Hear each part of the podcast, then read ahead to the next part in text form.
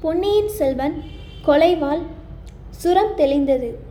நாகைப்பட்டினம் சூடாமணி விகாரத்தில் ஆச்சாரியா பிக்ஷுவின் அறைக்கு பக்கத்து அறையில் பொன்னியின் செல்வன் மரக்கட்டிலில் படுத்து கொண்டிருந்தான்.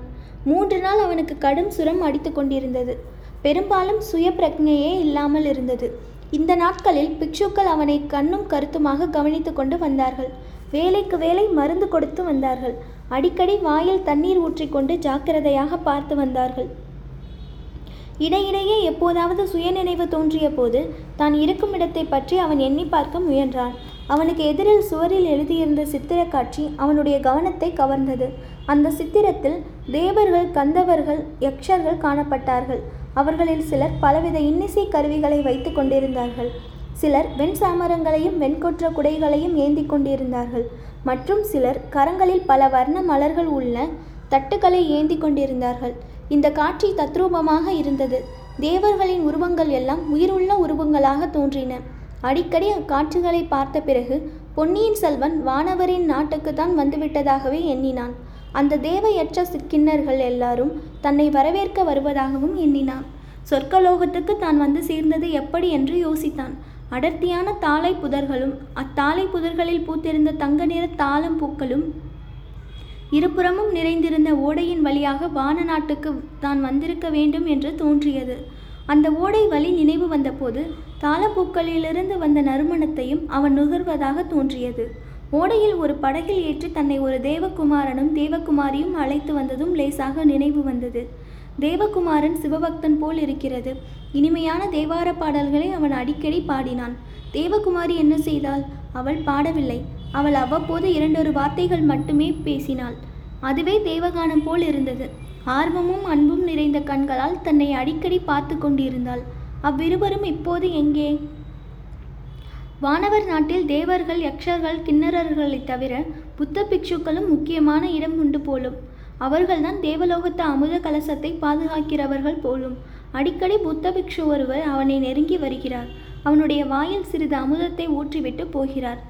தேவலோகத்தில் மற்ற வசதிகள் எவ்வளவு இருந்தாலும் தாகம் மட்டும் அதிகமாகவே இருக்கிறது.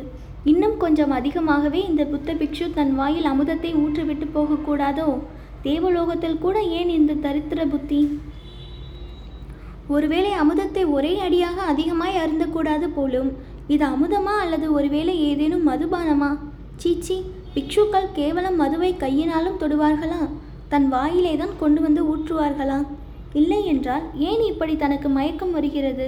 அமுதபானம் செய்த பிற சிறிது நேரத்துக்கெல்லாம் ஏன் நினைவு குன்றுகிறது?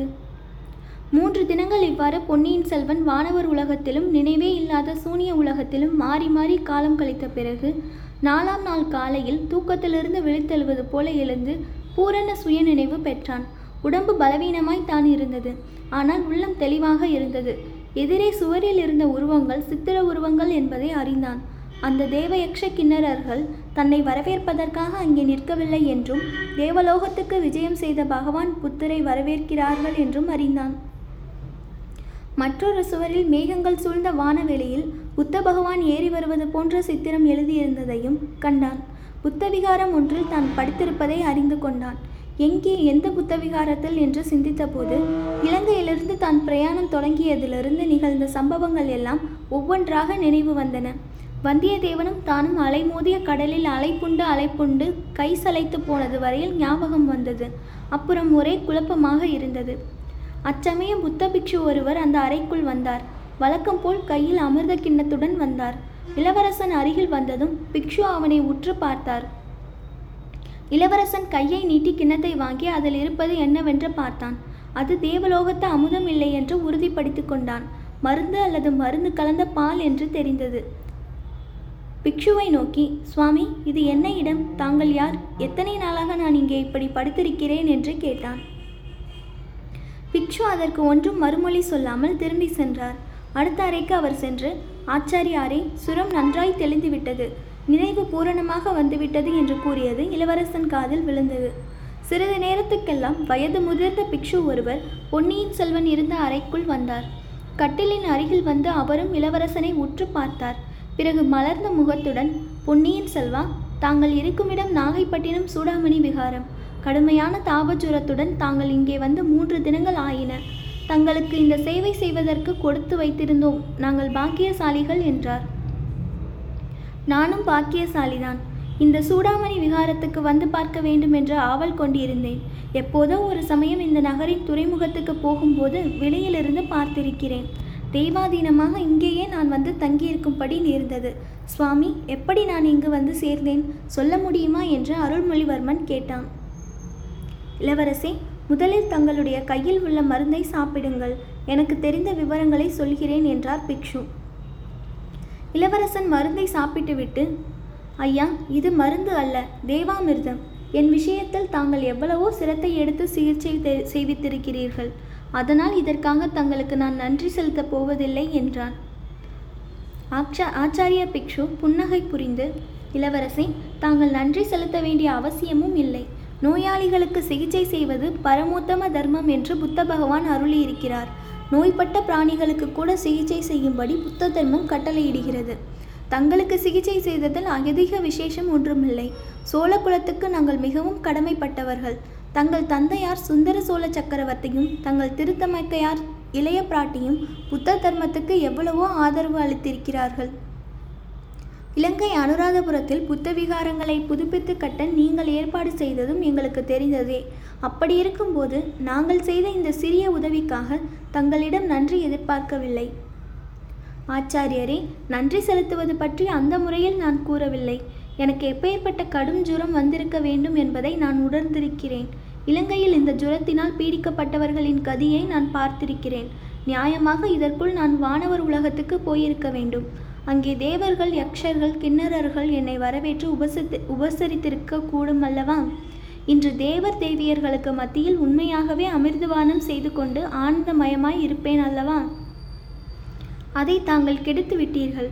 வானுலகத்தில் வாசல் வரையில் சென்ற என்னை திரும்ப இந்த துன்பம் நிறைந்த மண்ணுலகத்துக்கு கொண்டு வந்து விட்டீர்கள். ஆதலின் எனக்கு தாங்கள் நன்மை செய்ததாகவே நான் எண்ணவில்லை. ஆகையால் தான் தங்களுக்கு நன்றி செலுத்தப் போவதில்லை என்று கூறினேன். ஆச்சாரிய பிக்ஷுவின் முகம் ஆனந்த பூரிப்பினால் மலர்ந்தது. பொன்னியின் செல்வா தாங்கள் வானுலகத்துக்கு போக வேண்டிய காலம் வரும்போது தேவேந்திரனும் பிற தேவர்களும் விமானங்களில் வந்து தேவ துந்துபிகள் முழங்க மு- மலர் மாறி பொழிந்து தங்களை அழைத்து செல்வார்கள்.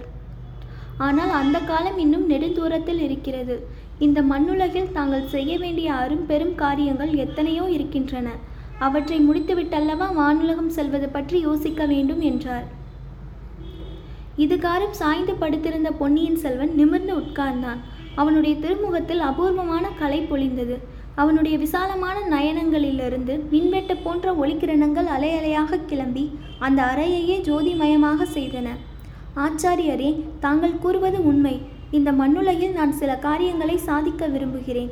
அரும்பெரும் பணிகள் பல செய்து முடிக்க விரும்புகிறேன். இந்த சூடாமணி விகாரத்தை ஒரு சமயம் வெளியிலிருந்து பார்த்தேன். அனுராதபுரத்தில் உள்ள ஸ்தூபங்களையும் விகாரங்களையும் பார்த்தேன்.